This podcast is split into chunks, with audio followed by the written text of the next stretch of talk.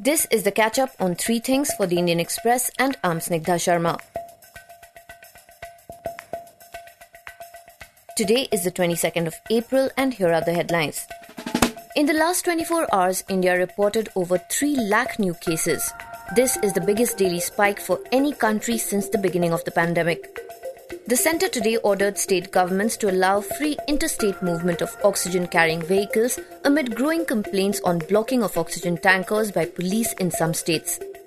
Prime Minister Narendra Modi chaired a high level meeting with top officials to work rapidly on increasing the production of medical oxygen, boosting the speed of distribution, and using innovative ways to provide oxygen support to health facilities.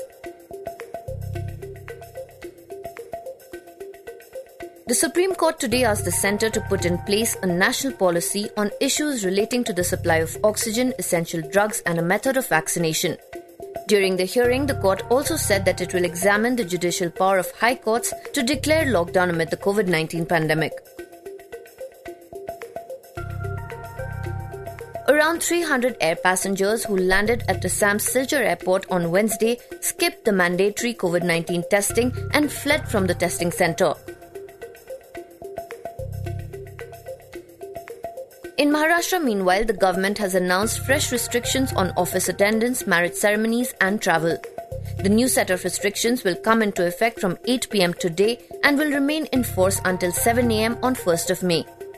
Even as it continued to shy away from the use of the word lockdown in official communication, the curbs announced on Wednesday were more stringent than any other restrictions put in place in the recent past in the state.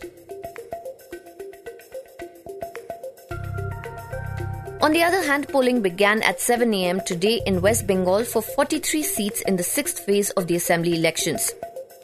Voter turnout in the state climbed up to 70.43% at 3 pm. West Bengal today registered its highest ever single day spike with close to 9,900 people testing positive. This was a catch up on three things by the Indian Express.